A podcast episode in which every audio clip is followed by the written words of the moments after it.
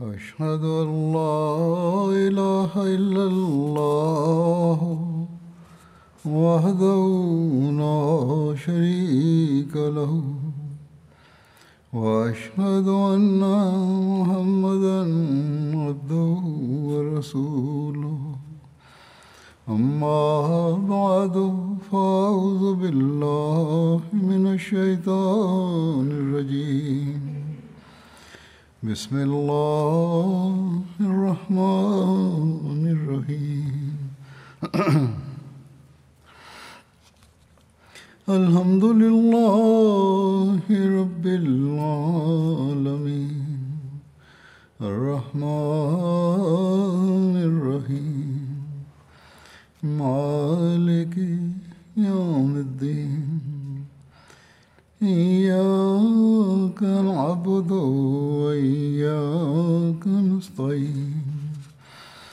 اهدنا الصراط المستقيم. صراط الذين أنعمت عليهم. غير المغضوب عليهم ولا الضالين.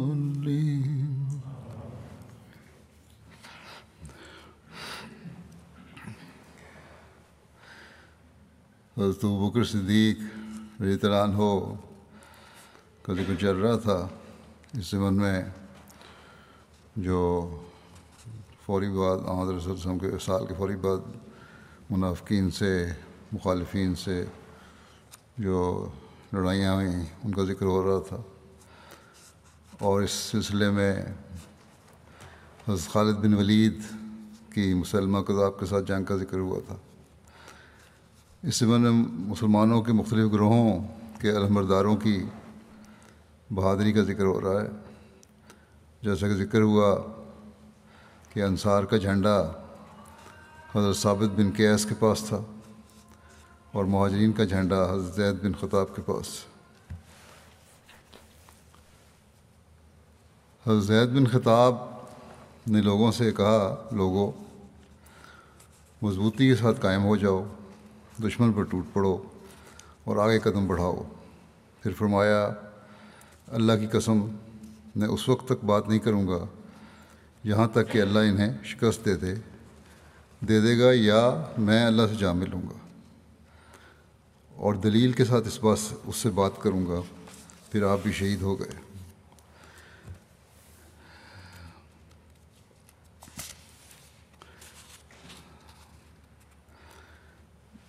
زید بن خطاب رضی اللہ عنہ کے بارے میں آتا ہے کہ آپ حضرت عمر بن خطاب رضی اللہ عنہ کے ستیلے بھائی تھے۔ قدیم الاسلام ہیں، شروع میں اسلام لانے والوں میں سے ہیں۔ بدر اور اس کے بعد کے غزوات میں شریک رہے۔ رسول اللہ صلی اللہ علیہ وسلم نے ہجرت کے وقت بعد آپ اور مان بن عدی انصاری رضی اللہ عنہ کے درمیان مواقعات کرائی تھی۔ اور دونوں ہی یمامہ کی جنگ میں شہید ہو گئے۔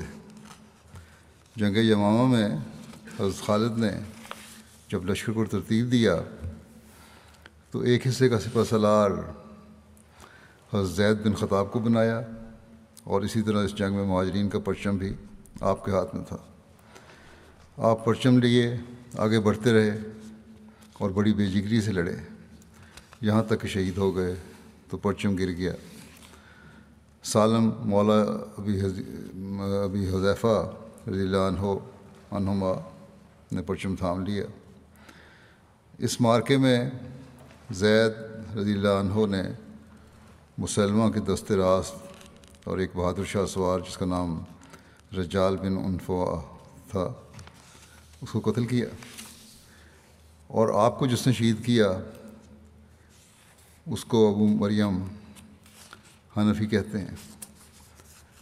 اس کے بعد وہ مسلمان ہو گیا۔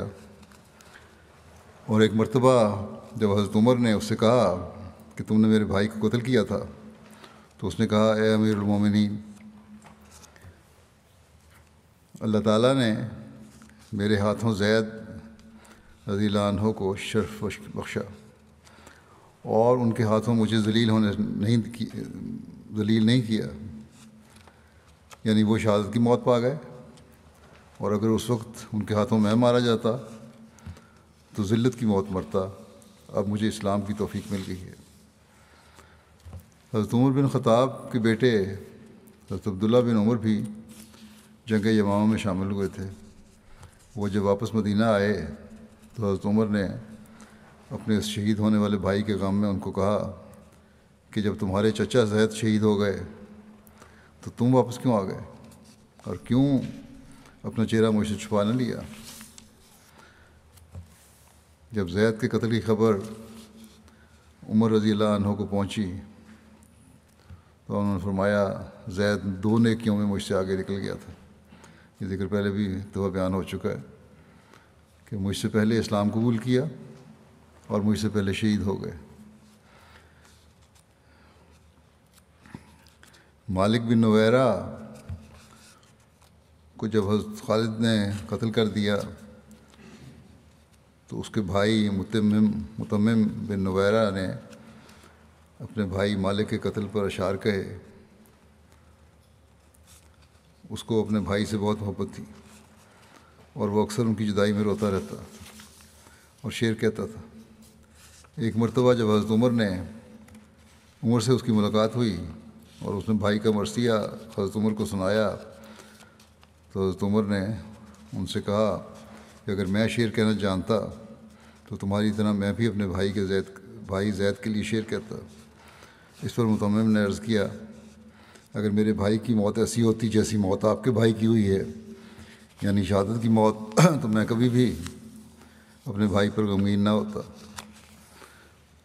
عمر رضی اللہ عنہ نے فرمایا جس خوبصورت انداز میں میرے بھائی کی تزیت تم نے کی ہے اور کسی نے نہیں کی، اور عمر فرمایا کرتے تھے کہ جب واد صبح چلتی ہے تو زید کی یاد تازہ ہو جاتی ہے۔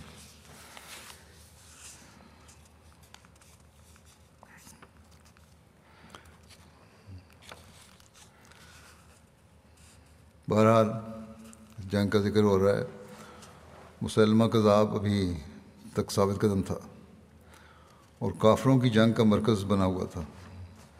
حضرت خالد نے یہ تجزیہ کیا کہ جب تک مسلمہ کو قتل نہ کیا جائے گا، جنگ ختم نہیں ہوگی۔ کیونکہ اگر کوئی بنو حنیفہ سے قتل ہوتا ہے، تو اس کا ان پر کوئی اثر نہیں پڑتا یعنی مسلمہ کے ساتھیوں پر۔ اس لیے خالد اکیلے ان کے سامنے آئے۔ اور ایک ایک کر ایک ایک کو انفرادی جنگ کا کی آواز لگائی اور اپنے شعار کا نعرہ لگایا۔ مسلمانوں کا شعار یا محمد تھا۔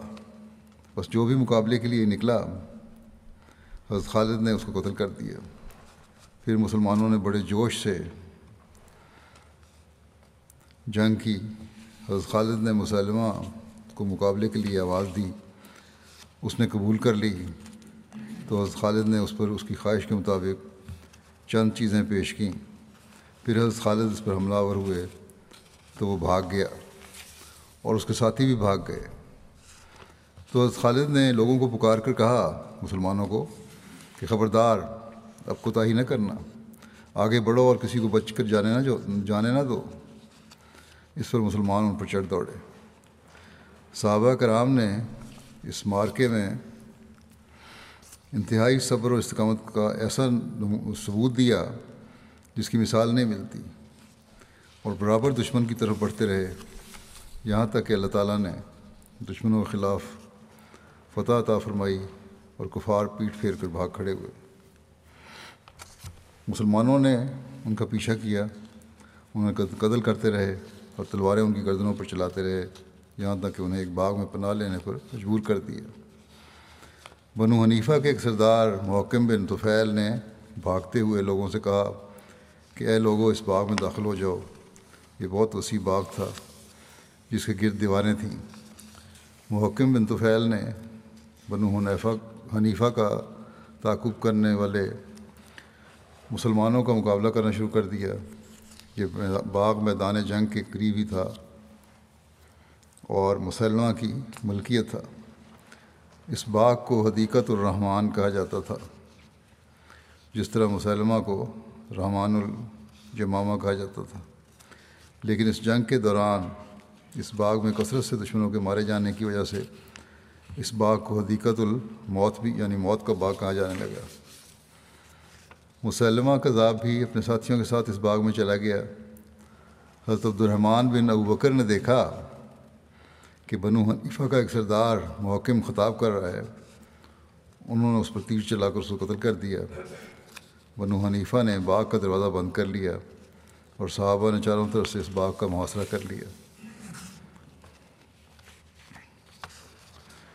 مسلمان کوئی جگہ تلاش کرنے کرنے لگے کہ کسی طرح اس باغ کے اندر جایا جا سکے۔ لیکن یہ قلعہ قلعہ نما باغ تھا۔ باوجود تلاش کے اس کے اندر جانے کی کوئی جگہ نہ مل سکی آخر حضرت برا بن مالک، جو حضرت انس بن مالک کے بھائی تھے، آپ نے غزوہ عہد اور خندق میں رسول اللہ صلی اللہ علیہ وسلم کے ساتھ حصہ لیا تھا۔ بہت بہادر تھے۔ آپ نے کہا کہ مسلمانوں، اب صرف ایک طریقہ ہے کہ تم مجھے اٹھا کر باغ میں پھینک دو، میں اندر جا کر دروازہ کھول دوں گا۔ مگر مسلمان یہ گوارہ نہیں کر سکتے تھے۔ کہ ان کا ایک عالی مرتبہ ساتھی ہزاروں دشمنوں کے درمیان اپنی جان گنوا دے۔ انہوں نے ایسا کرنے سے انکار کر دیا، لیکن حضرت برا بن مالک نے اصرار کرنا شروع کیا اور کہا، میں تمہیں اللہ کی قسم دیتا ہوں کہ مجھے باغ میں پھینک دو، دیوار کے اندر کی طرف۔ آخر مجبور ہو کر مسلمانوں نے انہیں باغ کی دیوار پر چڑھا دیا۔ دیوار پر چڑھ کر جب حضرت برا بن مالک نے دشمن کی بڑی تعداد کو دیکھا تو ایک لمحے کے لیے رکے۔ لیکن پھر اللہ کا نام لے کر باغ کے دروازے کے سامنے کود پڑے۔ اور دشمنوں سے لڑتے اور قتل کرتے دروازے کی طرف بڑھنے لگے۔ آخرکار آپ نے دروازہ، دروازے تک پہنچ، آخرکار آپ دروازے تک پہنچنے کامیاب ہو گئے اور باغ کا دروازہ کھول دیا۔ مسلمان باہر دروازہ کھلنے ہی کے منتظر تھے۔ یوں ہی دروازہ کھلا، وہ باغ میں داخل ہو گئے اور دشمنوں کو قتل کرنے لگے۔ بنو حنیفہ مسلمانوں کے سامنے سے بھاگنے لگے۔ لیکن وہ باغ سے باہر نہیں نکل سکتے تھے۔ نتیجہ یہ ہوا کہ ہزاروں آدمی مسلمانوں کے ہاتھ قتل ہو گئے۔ ایک روایت یہ بھی ہے کہ صرف حضرت برا بن مالک نے نہیں، بلکہ اور بھی کئی مسلمانوں نے دیوار پر لانگ کر دروازے کا رخ کیا تھا۔ مسلمان مرتدین سے کتال کرتے ہوئے مسلمہ کذاب تک پہنچ گئے۔ وہ ایک دیوار کے شگاف میں کھڑا ہوا تھا، جیسے خاکستری رنگ کا اونٹ ہو۔ وہ بچاؤ کے لیے اس دیوار پر چڑھنے چڑھنا چاہتا تھا اور غصے سے پاگل ہو چکا تھا۔ واشی بن حرب، جنہوں نے غزوہ عہد میں حضرت حمزہ کو شہید کیا تھا، مسلمہ کی طرف بڑھے اور آپ نے اپنا وہی بادشاہ جس سے حضرت حمزہ کو شہید کیا تھا، مسلمہ کی طرف پھینکا اور وہ اسے جا لگا اور دوسری طرف سے پار ہو گیا۔ پھر جلدی سے ابو دجانہ سماق بن خرشہ اس کی طرف بڑھے، اس پر تلوار چلائی اور وہ زمین پر ڈھیر ہو گیا۔ قلعہ سے ایک عورت نے آواز دی، ہائے حسینوں کے امیر کو، ایک سیاف عام غلام نے قتل کر دیا۔ مسلمہ کذاب کو کس نے جہنم رسید کیا؟ بلادری کا بیان ہے کہ قبیلہ بنو عامر کا کہنا ہے کہ ان کے قبیلے کے ایک فرد خداش بن بشیر نے قتل کیا۔ ایک روایت ہے کہ انصار کے قبیلہ خدرج کے عبداللہ بن زید نے قتل کیا۔ بعض نے کہا کہ حضرت ابو دجانہ نے قتل کیا۔ معاویہ بن ابو سفیان کا کہنا ہے، کہنا تھا کہ انہوں نے اس کو قتل کیا تھا۔ بعض کے نزدیک ہو سکتا ہے کہ سب اس کے قتل میں شریک ہوں۔ بعض کتب میں جس میں تبری بھی ہے، اس سے ہی معلوم ہوتا ہے کہ مسلمہ کو ایک انصاری اور واشی نے مشترکہ طور پر قتل کیا تھا۔ واشی بن حرب مسلمہ کو قتل کرنے کا واقعہ خود بیان کرتے ہوئے کہتے ہیں کہ غزوہ عہد میں حضرت حمزہ کو شہید کرنے کے بعد جب لوگ لوٹے تو میں بھی ان کے ساتھ لوٹا اور میں مکے میں ٹھہرا رہا، یہاں تک کہ جب رسول اللہ صلی اللہ علیہ وسلم نے مکہ فتح کیا اور اس میں اسلام پھیلا تو میں طائف کی طرف بھاگ گیا۔ لوگوں نے رسول اللہ صلی اللہ علیہ وسلم کی طرف ایلچی بھیجے اور مجھ سے کہا گیا کہ تم بھی کہ آپ صلی اللہ علیہ وسلم ایلچیوں سے تعرض نہیں کرتے۔ انہوں نے کہا کہ میں بھی ان کے ساتھ نکلا یعنی وحشی نے، یہاں تک کہ میں رسول اللہ صلی اللہ علیہ وسلم کے پاس پہنچا۔ آپ صلی اللہ علیہ وسلم نے جب مجھے دیکھا تو فرمایا، کیا تم وحشی ہو؟ میں نے کہا جی ہاں آپ نے فرمایا بیٹھ جاؤ اور مجھے تفصیل سے بتاؤ کہ تم نے حمزہ کو کیسے قتل کیا تھا. تو میں نے آپ صلی اللہ علیہ وسلم کو تفصیل سے آگاہ کیا۔ جب میں نے بات ختم کی تو آپ صلی اللہ علیہ وسلم نے فرمایا، کیا تمہارے لیے ممکن ہے کہ تم میرے سامنے نہ آؤ؟ وہ کہتے ہیں کہ میں وہاں سے نکل گیا ویشی کہتے ہیں۔ پھر جب رسول اللہ صلی اللہ علیہ وسلم فوت ہوئے اور مسلمہ کذاب نے بغاوت کی تو میں نے کہا کہ میں مسلمہ کی طرف ضرور نکلوں گا تاکہ میں قتل، اسے قتل کروں، تاکہ اس کے ذریعے سے حضرت حمزہ کو قتل کرنے کا کفارہ ادا کر سکوں۔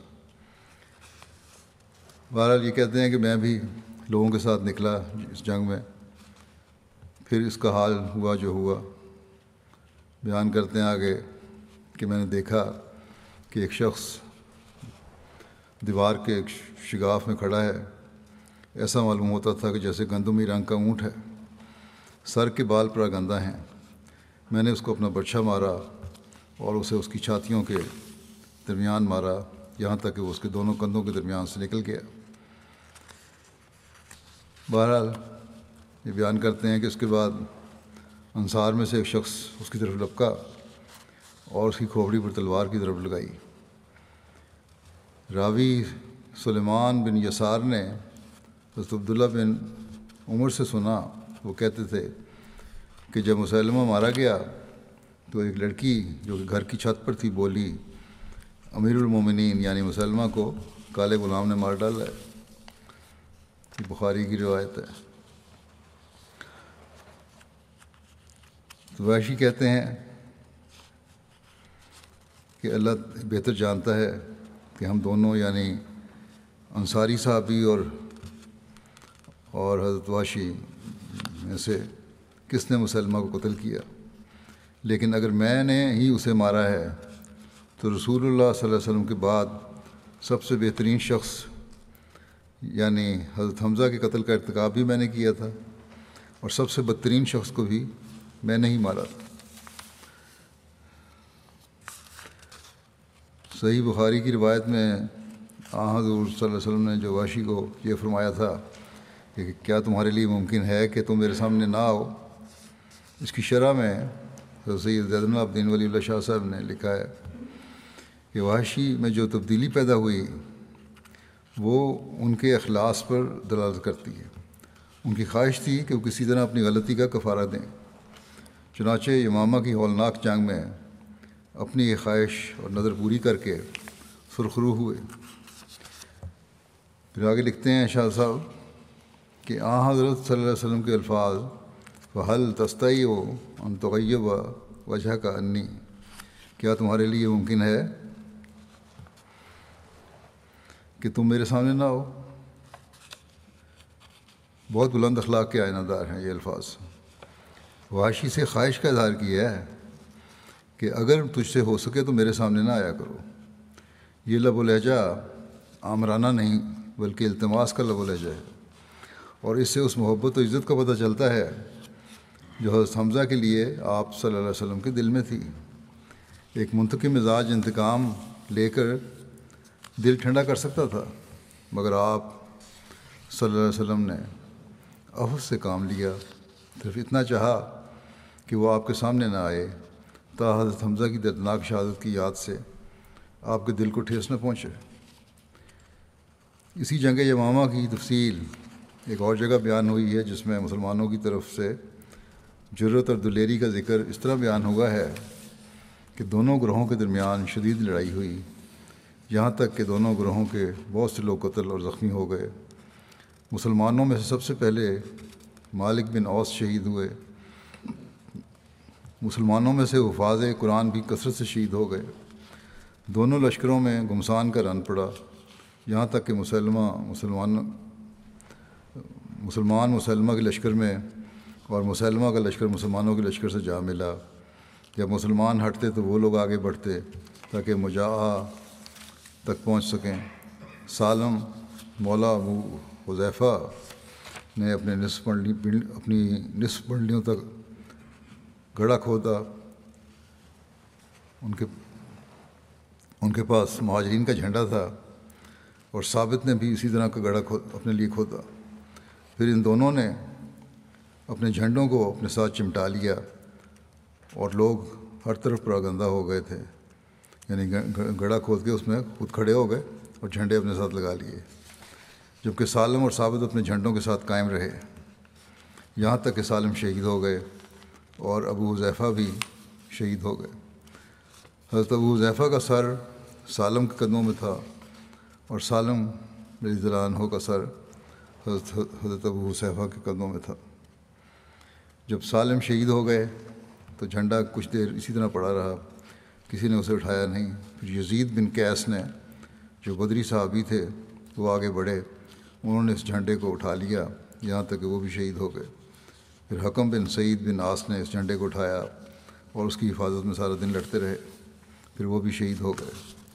واشی کہتے ہیں کہ شدید لڑائی ہوئی، تین مرتبہ مسلمانوں کے قدم اکھڑے، چوتھی مرتبہ مسلمانوں نے پلٹ کر حملہ کیا اور ان کے قدم جم گئے اور وہ تلواروں کے سامنے ڈٹ گئے۔ بنو حنیفہ اور ان کی تلواریں ایک دوسرے پر پڑنے لگیں۔ یہاں تک کہ میں نے آگ کی چنگاریاں ان میں سے نکلتی ہوئی دیکھیں۔ اور ان کی گھنٹی کی طرح کی آوازیں سنیں۔ اللہ تعالیٰ نے ہم پر اپنی مدد نازل کی اور بنو حنیفہ کو اللہ شکست دی اور اللہ نے مسلمہ کو قتل کر دیا۔ وہ کہتے ہیں کہ میں نے اس روز اپنی تلوار خوب چلائی، یہاں تک کہ وہ تلوار میرے ہاتھ میں دستے تک خون سے بھر گئی۔ حضرت ابن عمر کہتے ہیں کہ میں نے حضرت عمار کو ایک چٹان پر چڑھے ہوئے دیکھا، وہ پکار رہے تھے۔ کہ اے مسلمانوں کے گروہ، کیا تم جنت سے بھاگ رہے ہو؟ میں عمار بن یاسر ہوں، میری طرف آؤ۔ راوی راوی کہتے ہیں کہ میں نے دیکھ رہا تھا کہ ان کا کان کٹ کر لٹک رہا تھا۔ ابو خیسمہ نجاری کہتے ہیں، جب مسلمان جنگ یمامہ کے دن پراگندہ ہو گئے تو میں ایک طرف ہٹ گیا اور میری آنکھوں کے سامنے یہ منظر ہے کہ میں اس دن حضرت ابو دجانہ کو دیکھ رہا تھا۔ ان کا نام سماک بن خرشہ تھا۔ اور ابو دجانہ کی کنیت سے معروف تھے۔ یہ وہ مشہور صحابی ہیں جو آ حضرت صلی اللہ علیہ وسلم کے ساتھ تمام غزوات میں شریک ہوئے۔ اور غزوہ عہد میں آ حضرت صلی اللہ علیہ وسلم نے ایک تلوار ہاتھ میں لے کر کہا، اس کا حق کون ادا کرتا ہے؟ ابو دجانہ بولے، میں ادا کروں گا۔ آ حضرت صلی اللہ علیہ وسلم نے ان کو تلوار عنایت فرمائی اور بعض روایتوں میں ہے کہ انہوں نے دریافت کیا کہ اس کا حق کیا ہے۔ فرمایا یہ کہ مسلمان کو نہ مارنا اور کافر سے نہ بھاگنا۔ حضرت ابو دجانہ نے حسب معمول سر پر سرخ پٹی باندھی اور فخریہ انداز سے اکڑتے ہوئے صفوں کے درمیان آ کر کھڑے ہوئے۔ آ حضرت صلی اللہ علیہ وسلم نے فرمایا، یہ چال اگرچہ خدا کو ناپسند ہے، لیکن ایسے موقع پر کچھ حرج نہیں۔ مارکے کا مارکہ کارزار میں نہایت پامردی سے مقابلہ کیا اور بہت سے کافر قتل کیے اور رسول اللہ صلی اللہ علیہ وسلم کی حفاظت میں بہت سے زخم کھائے، لیکن میدان سے نہیں ہٹے۔ بہرحال، جنگ یمامہ کے واقعہ میں بیان ہے کہ اس میں ابو جانہ پر بنو حنیفہ کے ایک گروہ نے حملہ کیا۔ یہ تو پچھلا واقعہ بیان ہو رہا ہے جہاں سن کے زمانے کا۔ اب یمامہ میں کیا ہوا؟ ان کے بارے میں لکھا ہے، ان کو ایک گروہ نے حملہ کیا تو وہ آپ اپنے سامنے بھی تلوار چلاتے، اپنے دائیں بھی تلوار چلاتے اور اپنے بائیں بھی تلوار چلاتے۔ آپ نے ایک شخص پر حملہ کیا اور اسے زمین پر گرا دیا۔ آپ کوئی بات نہیں کر رہے تھے۔ یہاں تک کہ وہ گروہ آپ سے دور ہو گیا اور واپس چلا گیا اور مسلمان قریب آ گئے۔ بنو حنیفہ شکست کھا کر باغ کی طرف بھاگے مسلمان ان کے پیچھے بھاگے اور انہیں باغ میں پناہ لینے پر مجبور کر دیا۔ ان لوگوں نے باغ کے دروازے بند کر لیے۔ تو حضرت ابو دجانہ نے کہا، مجھے ڈھال میں ڈال کر پھینک دو تاکہ میں اندر جا کر باغ کا دروازہ کھول سکوں۔ چنانچہ مسلمانوں نے ایسا ہی کیا اور آپ باغ میں پہنچ گئے۔ آپ کہہ رہے تھے، تمہارا بھاگنا تمہیں ہم سے بچا نہیں سکتا۔ آپ نے ان کے ساتھ سخت جنگ کی۔ یہاں تک کہ دروازہ کھول دیا۔ راوی کہتے ہیں کہ ہم آپ کے پاس باغ میں اس وقت داخل ہوئے جب آپ شہید ہو چکے تھے۔ ایک اور روایت کے مطابق برا بن مالک کو باغ میں پھینکا گیا تھا، لیکن پہلی روایت جو ہے وہ زیادہ درست معلوم ہوتی ہے۔ برا بن مالک والی اس کی تفصیل بھی ہے۔ بہرحال باقی انشاءاللہ آئندہ بیان ہوگا۔ اس وقت میں پاکستان کے لیے دعا کے لیے بھی کہنا چاہتا ہوں۔ احمدیوں کے لیے خاص طور پر دعا کریں۔ حالات عمومی طور پہ جو بگڑ رہے ہیں وہ تو ہیں پاکستان کے۔ احمدیوں کی طرف بھی ایسے حالات میں پھر ان کی توجہ ہو جاتی ہے۔ مخالفت بڑھ رہی ہے۔ پرانی قبریں اکھیڑنے کی طرف سے بھی انہوں نے گریز نہیں کیا۔ دہائی بدتینس قسم کے لوگ ہیں۔ اللہ تعالیٰ ان کی پکڑ کرے۔ اسی طرح الجزائر کے احمدیوں کے لیے بھی دعا کریں، وہ بھی آج کل مشکلات میں گرفتار ہیں۔ افغانستان کے احمدیوں کے لیے بھی دعا کریں۔ اللہ تعالیٰ سب پر اپنا فضل نازل فرمائے۔ اس وقت میں چند مرحومین کا ذکر کرنا چاہتا ہوں اور اس کے بعد پھر ان کی نماز جنازہ، نماز کے بعد ہی پڑھاؤں گا۔ اس میں پہلا ذکر ہے کرم نسیم مہدی صاحب، مبلغ سلسلہ کا، جو مکرم مولانا احمد خان نسیم صاحب کے بیٹے تھے۔ گزشتہ دنوں ان کی انہتر سال کی عمر میں وفات ہو گئی۔ اللہ و اللہ راج ہوں اللہ تعالیٰ کے فضل سے موسیقی تھے یہ۔ ان کی دو شادیاں تھیں۔ پہلی بیوی وفات پا گئی تھی۔ اور دوسری عثمان خان میں اب ان کی دوسری اہلیہ۔ اور دونوں بیویوں سے دو دو بیٹے اور ایک ایک بیٹی شامل ہیں۔ یہ انیس سو چھہتر میں جامعہ احمدیہ سے فارغ ہوئے تھے روا سے پھر اصلاح ارشاد مقامی میں ان کو خدمت کا موقع ملا پھر تراسی میں بطور مبلغ سوئٹزرلینڈ ان کو بھجوایا گیا وہاں ان کو خدمت کی توفیق ملی چوراسی میں ان کو نائب وکیل تشہیر مقرر کیا گیا چند ماہ یہ بطور قائم کا مغل تشیر کے طور پہ بھی کام کرتے رہے۔ انیس سو چوراسی میں، دسمبر میں یہاں لندن آیا تو یہاں پرائیویٹ سیکٹری لندن کے طور پر بھی خدمت کی توفیق ملی۔ پھر یہ پچاسی میں، چند مہینے بعد لندن سے ہی کینیڈا روانہ ہو گئے۔ پچاسی سے دو ہزار آٹھ تک بطور مبلغ اور بعض مبلغ انچارج کینیڈا کی توفیق پائی۔ امیر بھی رہے اس عرصے میں کینیڈا کے دو ہزار نو سے سولہ تک مبلغ انچارج امریکہ کی خدمت کی توفیق ملی۔ پھر، یہ بیمار ہو گئے تھے، پھر تقرر پھر سوئٹزرلینڈ میں ہوا دوبارہ۔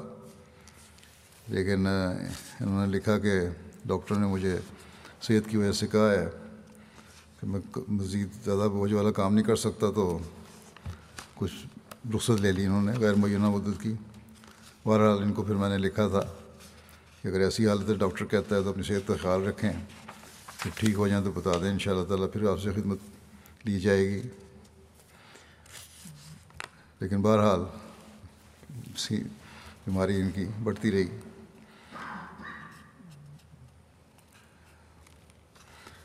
جیسا کہ میں نے کہا انیس سو پچاسی میں یہ کینیڈا گئے تھے۔ انیس سو چھیاسی میں مشن ہاؤس بیت الاسلام کے لیے چوبیس ایک ایکڑ زمین خریدی گئی اور اس کو پھر وہاں آباد بھی کیا گیا۔ بہت سے احمدی کینیڈا میں آ کر آباد ہوئے ان کے وقت میں اور انہوں نے بڑی مدد کی ان لوگوں کی۔ بہت سے لوگ ان کے ممنون احسان ہیں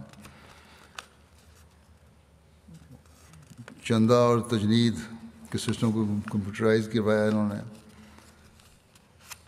ٹورانٹو اور کیلگری میں دو بڑی مساجد کی تعمیر کی گئی اور دیگر جماعتوں میں سینٹرز بھی قائم کیے گئے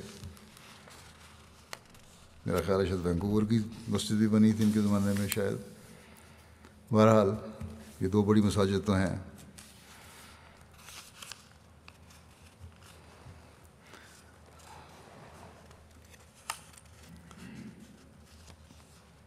دو ہزار تین میں ان کے وقت میں ہی اللہ تعالیٰ کے فضل سے جامعہ احمدیہ کینیڈا کا انعقاد ہوا۔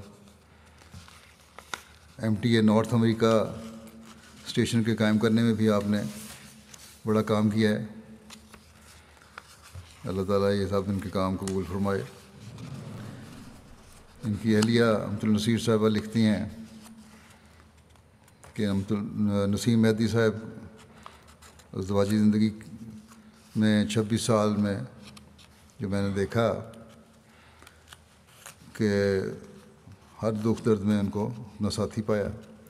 بڑے پیار کرنے والے، عزت کرنے والے شوہر تھے، شفیق باپ تھے جانصار بھائی تھے۔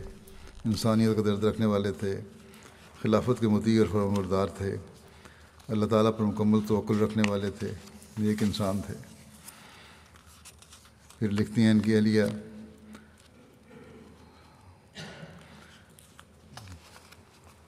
مزید یہی بیان کیا ہے، بڑی لوگوں کی بے لوس خدمت کرتے کرنے والے تھے، اور دوسروں سے محبت کے ساتھ پیش آنا، اور جماعت کے خلاف نہ کوئی بات سنتے تھے۔ نہ کسی کو ان کے سامنے کرنے کی ضرورت ہوتی تھی، کرنے دیتے تھے۔ اور بہت زیادہ مہمان نوازی تھی۔ دروشی پڑھنے کی طرف بہت توجہ رہتی تھی۔ کہتی ہیں، جب میں عمرے پر گئے تو میں نے پوچھا کہ کیا دعائیں کیں؟ تو انہوں نے کہا کہ میں نے تو صرف دروشی پڑھا ہوا ان کی بیٹی سعدیہ مہدی کہتی ہیں کہ میرے والد بہت دعا کو شخصیت کے مالک تھے۔ کہتی ہیں، جب میں کبھی دعا کے لیے کہتی تو مجھے کہتے کہ دروشی پڑھا کرو۔ جب بھی کسی معاملے میں دعا کے لیے کہا، ہمیشہ دروشی پڑھنے کی توجہ دلائی۔ میں نے ایک دن ان سے پوچھا کہ یار، ہر بات پہ یہی کہتے ہیں دروشی پڑھا کرو۔ تو پھر انہیں کہتے ہیں کہ درود شریف پڑھو اور سمجھاتے کہ سب سے بڑی دعا درود شریف ہی ہے۔ اگر یہ قبول ہو گئی تو سب دعائیں پوری ہو جائیں گی۔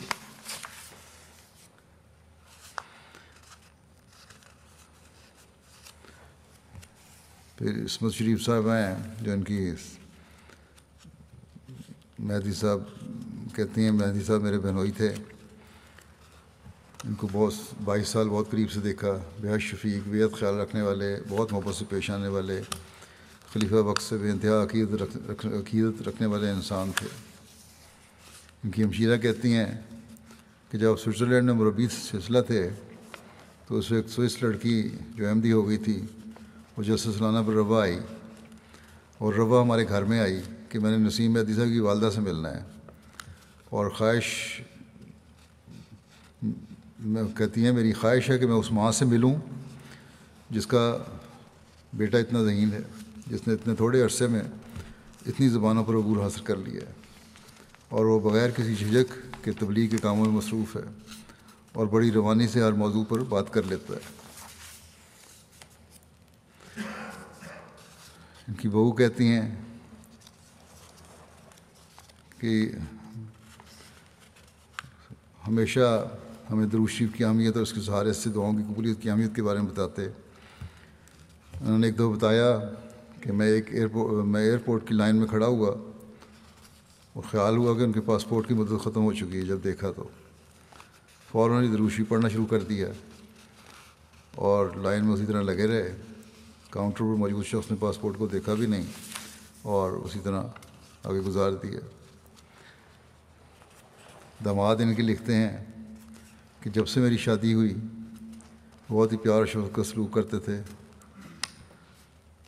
اپنے ہاتھ سے چائے بنا کر دیتے، فجر کی نماز کے بعد میرے ساتھ بیٹھ جاتے اور قرآن پاک کی کوئی آیت یا واقعہ سناتے، پھر اس کی تفسیر پیش کرتے اور یوں بڑے لطیف انداز میں ہماری تربیت کرتے۔ ان کی بیٹی نوال مہدی کہتی ہیں، میں نے ہمیشہ دیکھا کہ آپ کو قرآن کریم کی طرف توجہ کا بہت شوق تھا، بڑے سچے عاشق تھے قرآن کے۔ اور ہمیں بھی کہتے تھے کہ غور سے مطالعہ کیا کرو، اس کے معنی اور مطالبے کو سمجھنے کی کوشش کرو، تو پھر تمہیں اللہ تعالیٰ کی قدرت کے نظارے نظر آئیں گے۔ اور سرور بھی ملنا شروع ہو جائے گا قرآن کریم پڑھنے کا۔ کہتی ہیں، بڑی باقاعدگی سے تجدید کی نماز پڑھنے والے تھے۔ قیام اور رقو اور سجدہ طویل ہوتا تھا۔ بڑا رکت اور گداز ہوتی تھی نمازوں میں ان کی۔ رمضان المبارک میں قرآن کریم کے درس دینے کا اہتمام کیا کرتے تھے۔ بڑی محنت سے درس تیار کرتے تھے۔ اور لوگوں نے بھی لکھا ہے۔ قرآن کریم کے مشکل الفاظ کے معنی اور مطالب بیان کرتے تھے۔ اور اس سے ملتے جلتے الفاظ کا ذکر کرتے، جس سے لوگوں کو آسانی سے سمجھ آ جاتی۔ لال خان صاحب، امیر جماعت کینیڈا کہتے ہیں کہ سابق امیر جی اور مشری انچارج کینیڈا کے ساتھ میں نے انیس سو ستاسی سے لے کر سے ایک لمبا عرصہ کام کیا ہے۔ اللہ تعالیٰ نے بڑے اوصاف سے نوازا تھا۔ جماعت کی خدمت میں اور وہ جو خصوصیات تھیں ان کو جماعت کی خدمت میں انہوں نے استعمال کیا۔ انہیں دوست بنانے اور دوستی نبھانے اور ان روابط کو جماعت کے مفاد میں استعمال کرنے کی توفیق اللہ تعالیٰ نے عطا فرمائی۔ کینیڈین سوسائٹی کے متعدد شعبوں کے حمایت سے انہوں نے ذاتی تعلق پیدا کیے اور ان کو جماعت سے متعارف کروایا۔ ماشاء اللہ یہ عمل کا بھی میں خوب تھا۔ اور جن سے بھی تعلق قائم کیا، بڑا اچھا اور گہرا تعلق تھا، اور ان دوسروں نے بھی اس تعلق کو نبھایا، ان کی وفات پہ بھی اسی طرح غیروں نے بہت زیادہ تزیت کی ہے۔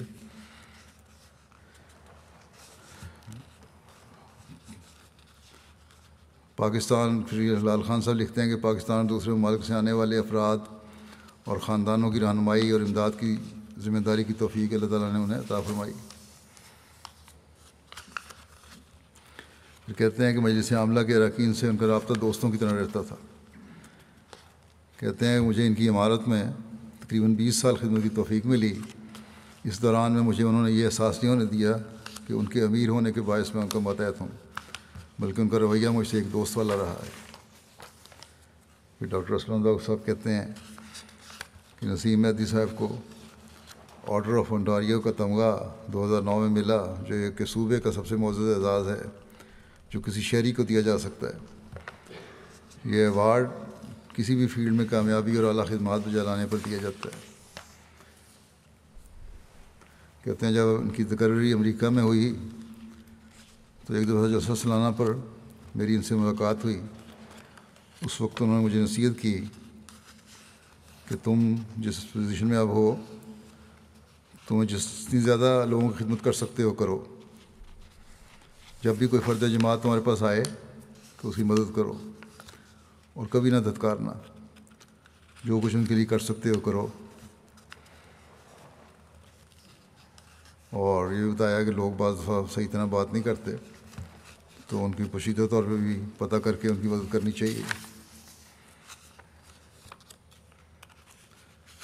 کہتے ہیں، میں نے انہیں ہمیشہ ضرورت مندوں کی مدد کرتے ہوئے دیکھا ہے۔ اور ہمیشہ ایسے رنگ میں پردہ داری کرتے ہوئے مدد کرتے تھے کہ ضرورت مند کسی طرح بھی شرمندہ نہ ہو۔ مربی سلسلہ شکور صاحب،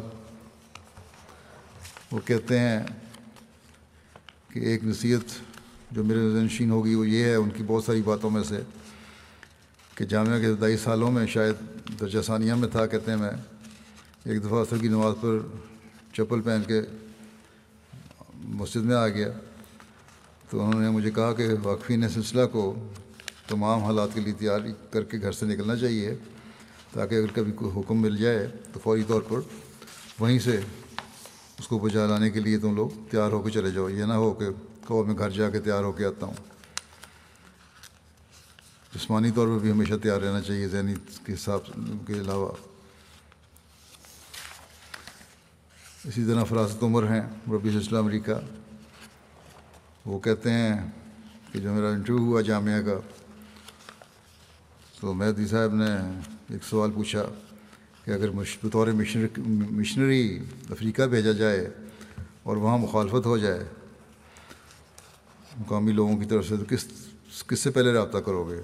اپنی والدہ سے یا خلیفۃ المسیح سے؟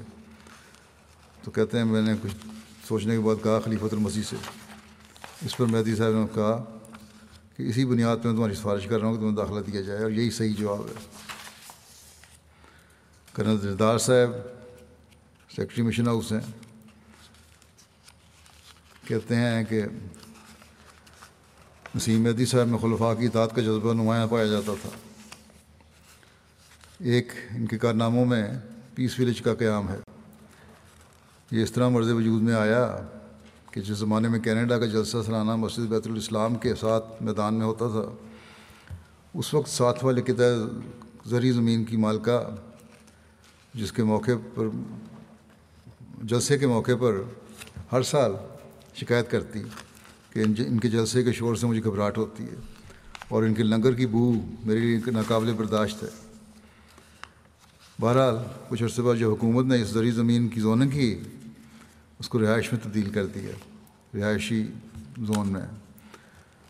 تو پھر نسیم عدیثہ کو فکر ہوئی کہ یہ ایک مال کا ہمیں پریشان کر رہی تھی، اب تو کئی مالک بن جائیں گے تو بڑا مشکل ہو جائے گا۔ کئی گھروں کے مکین آ جائیں گے۔ اس پر انہوں نے عید کے موقع پر اباب جماعت میں اسکیم پیش کی کہ کیوں نہ یہاں گھر سارے احمدی بنا لیں اور احمدی لوگ خرید لیں یہ جگہ۔ چنانچہ اباب جماعت نے اس طریق پر لبیک کا اور لگ بھگ سے پیس ولیج کا قیام عمل میں آیا۔ ذیشان گرایا صاحب مربی سلسلہ کہتے ہیں بے شمار نوجوانوں نے تربیت حاصل کی ان سے۔ اور آج اس تربیت کے نتیجے میں دنیا کے مختلف ممالک میں مطور مدربی سلسلہ جماعت کی خدمت کی توفیق پا رہے ہیں ہم لوگ۔ آپ کی تربیت کی وجہ سے ہم نے خلافت سے محبت کرنا سیکھا۔ اور اطاعت کی روح کو اپنے اندر نشو نما پاتے دیکھا۔ اسی طرح آصف خان صاحب سیکٹری امور خراج ہے کینیڈا کے، کہتے ہیں میں تیرہ سال کی عمر میں وان میں آیا تھا۔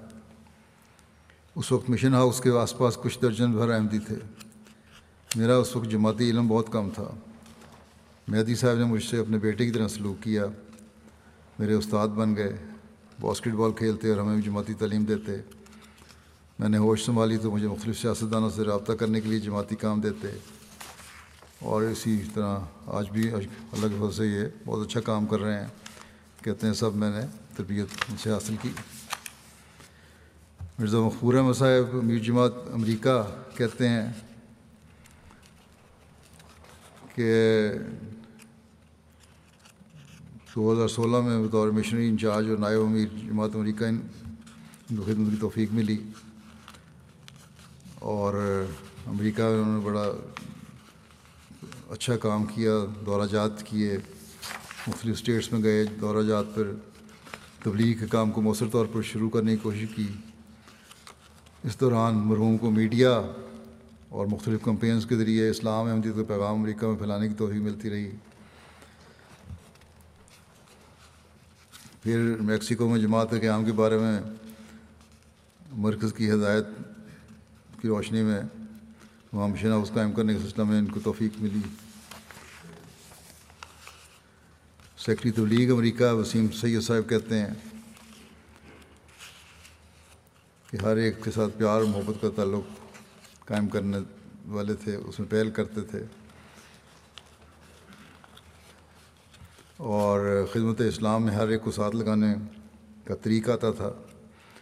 امریکہ آنے کے بعد مرحوم نے ہر سال منعقد ہونے والی تقریبات کو اسلام کی گیارہ ستمبر کی مناسبت سے ہر سال منعقد ہونے والی تقریبات کو اسلام کی تعلیمات پھیلانے کا مؤثر ذریعہ بنایا۔ اور مسلم فار لائف، اور مسلم میں محمد میسنجر آف پیس وسلم کی زندگی کے بارے میں مہم شروع کی۔ امریکہ کی چھپن یونیورسٹیز میں اس موضوع پر لیکچر ہوئے۔ لائف آف محمد، کتاب وسیع طور پر ان کے لیکچر میں شامل ہونے والے افراد کو تحفہ دی گئی۔ مسلم فار لائلٹی کی مہم بھی شروع کی انہوں نے۔ مختلف یونیورسٹیز میں لیکچرز دیے۔ مقامی حکومتی حلقوں کے ساتھ میٹنگ کی اور اسلام کی تعلیم کو اجاگر کیا۔ اس غریب مسیح سالس نے جلسہ سالانہ کے موقع پر ایک دفعہ اپنی تقریر میں سوئٹزرلینڈ کے مشن کی مسائی میں جماعت کے تعارفی فولڈر کے اسکیم پر میدی صاحب کی مستعدی سے کا ذکر کرتے ہوئے فرمایا تھا کہ سوئٹزرلینڈ کی پہاڑیوں پر رہتے ہیں لوگ جو جانور پالنے والے تین قبیلے ہیں یہ۔ تینوں کی زبان بھی مختلف ہے۔ اٹھائیس ہزار کی تعداد میں ہیں۔ ایک، دو،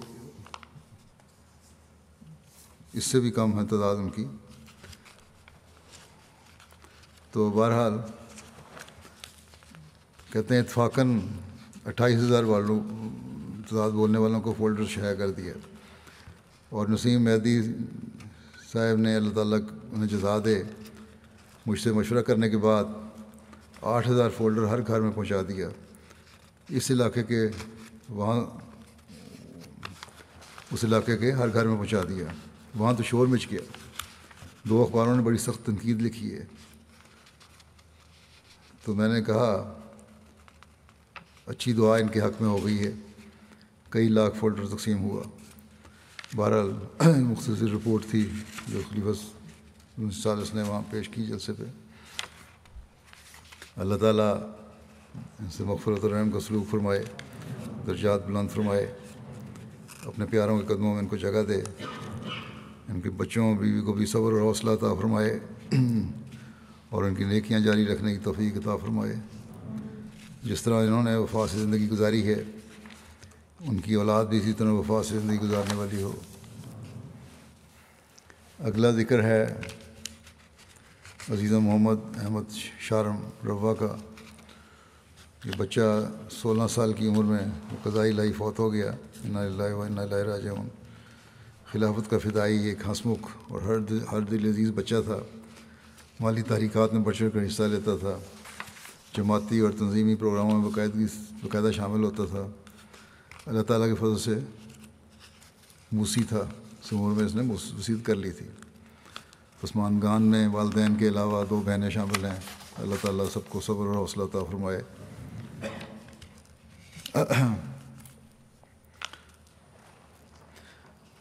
تیسرا ذکر ہے مکرمہ سلیمہ قمر صاحبہ کا۔ علیہ رشید احمد صاحب مرحوم۔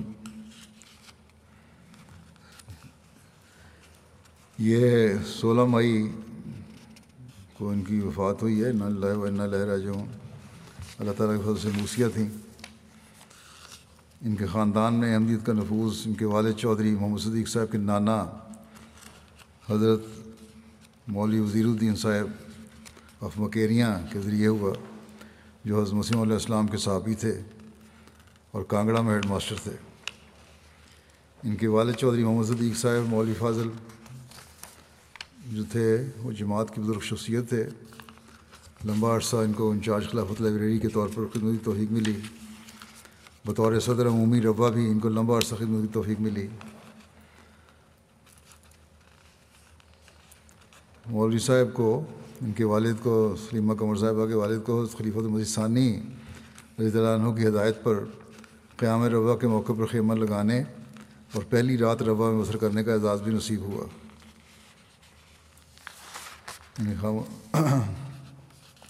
مرحومہ نے اپنی ابتدائی تعلیم ربا میں حاصل کی اور تعلیم اسلام کالج سے ایم اے عربی کی ڈگری حاصل کی، لمبا عرصہ تک مختلف شعبہ جات میں خدمت کی توفیق ملی۔ لجنہ ماں اللہ مقامی میں انیس سو بہتر تک بیاسی بطور جنرل سیکرٹری خدمت کا موقع ملا۔ بیاسی تا ستاسی امت اللہ لائبریری میں بطور لائبریرین کام کیا۔ ستاسی تا اٹھارہ اکتیس سال بطور مدیرہ رسالہ مصباح خدمت کا موقع ملا اور اس دوران انہوں نے مصباح کو بڑے اچھی طرح چلایا، باوجود نامساد حالات کے۔ مرحومہ نہایت نیک سیرت، عبادت گزار دعا گو اور سادہ طبیعت کی مالک تھیں۔ باقاعدگی سے نماز تہجد کے ساتھ دیگر نفلی نمازیں چاشت اور اشراق پابندی سے ادا کرتی تھیں۔ خلافت احمدیہ سے بہت اخلاص اور وفا کا تعلق تھا۔ آپ کی زندگی کے ہر پہلو میں دعا کا رنگ نمایاں ہوتا تھا۔ ایک فرشتہ سے خاتون تھی۔ ہر ایک سے نہایت پیار اور محبت کا تعلق تھا۔ کبھی کسی سے ناراض نہیں ہوتی تھیں اللہ تعالیٰ مرحوما سے مفرت الرحم کو سلوک فرمائے، درجات بلند کرے اور ان کی اولاد کو بھی ان کی نیکیاں جاری رکھنے کی توفیق عطا فرمائے۔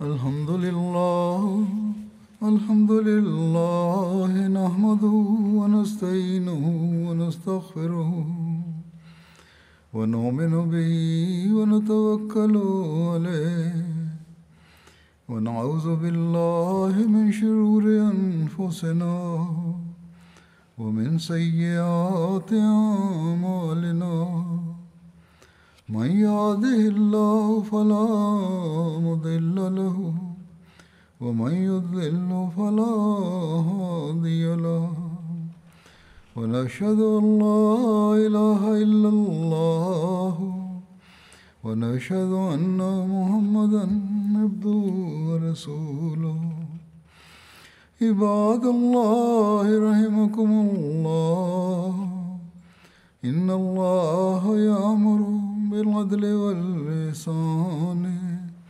وإيتاء ذي القربى وينهى عن الفحشاء والمنكر والبغي يعظكم لعلكم تذكرون. اذكروا الله يذكركم وادعوه يستجب لكم. ولذكر الله أكبر